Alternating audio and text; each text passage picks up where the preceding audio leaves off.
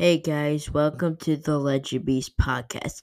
My name is Alex and I'm your host. And today I'm going to be talking about the Nickelodeon of Canada YTV.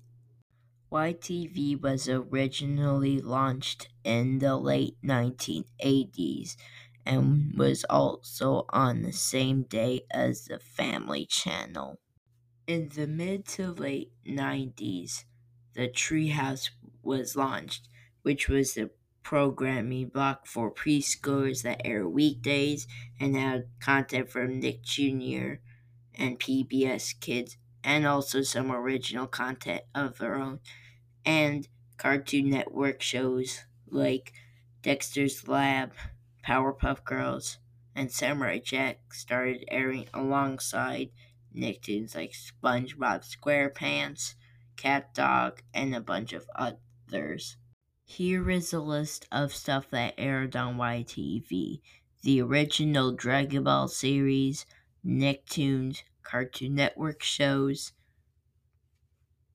some anime on Bionix, which was the Canadian version of Toonami but was discontinued in 2010.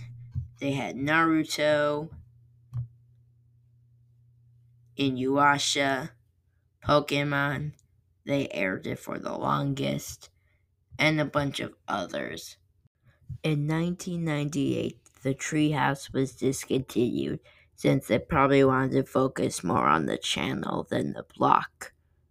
But the block was replaced by YTV Junior that was discontinued in 2002, but preschool pl- programming continued until 2010 when they added YTV Playtime to the lineup. Although a couple years later, preschool programming was removed from the channel entirely and exclusive to their Nick Jr.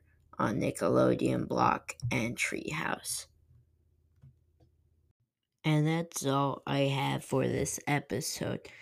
On the next episode, I'll be talking about Treehouse, and the next episode will be longer.